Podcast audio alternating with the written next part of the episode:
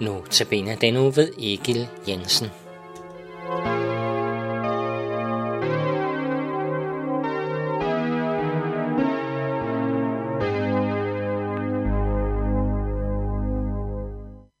Ved du, om du kommer hjem til Gud på den nye jord, når dit liv her på jorden er slut?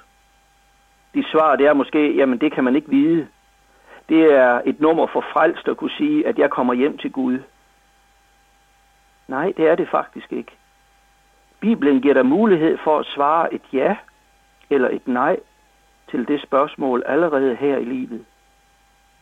Derfor vil vi nu læse et vers fra Bibelen sammen. Det er fra 1. Johannes' brev, kapitel 5, og fra vers 11. Der står, Og dette er vidnesbyrdet, at Gud har givet os det evige liv, og det liv er i hans søn. Den, der har sønnen, har livet. Den, der ikke har Guds søn, har ikke livet. Dette har jeg skrevet til jer, jer der tror på Guds søns navn, for at I skal vide, at I har evigt liv. Er det ikke stort? Du kan vide, om du har evigt liv. Paulus siger det klart. Den, der har sønnen, har livet. Den, der ikke har sønnen, har ikke livet. Så enkelt er det. At have sønnen er det samme som den, der tror på Jesus. Så tror du på Jesus, har du livet. Det understreger Paulus, når han siger, dette har jeg skrevet til jer, der tror på Guds søns navn, for at I skal vide, I har evigt liv.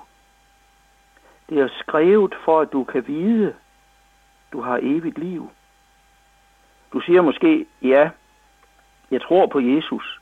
Han er mit eneste håb. Men han kender mig jo. Og han ser jo, at jeg er en sønder, stor sønder måske endda. Jeg er ikke det for mine næste, som jeg skulle være. Jeg er ikke engang i min familie slår jeg til. Og jeg er ofte så flov over, at jeg er en kristen. Og jeg tvivler så tit. Så jeg kan vel ikke være helt sikker. Kan jeg? Jeg håber selvfølgelig, at han vil kende svimmer på den yderste dag, men, men helt sikker kan jeg vel ikke være. Jo, du kan. For baggrunden for, at du kan vide, om du har evigt liv, skal ikke findes hos dig selv. Du må have lov at se væk fra dig selv og hen på Jesus.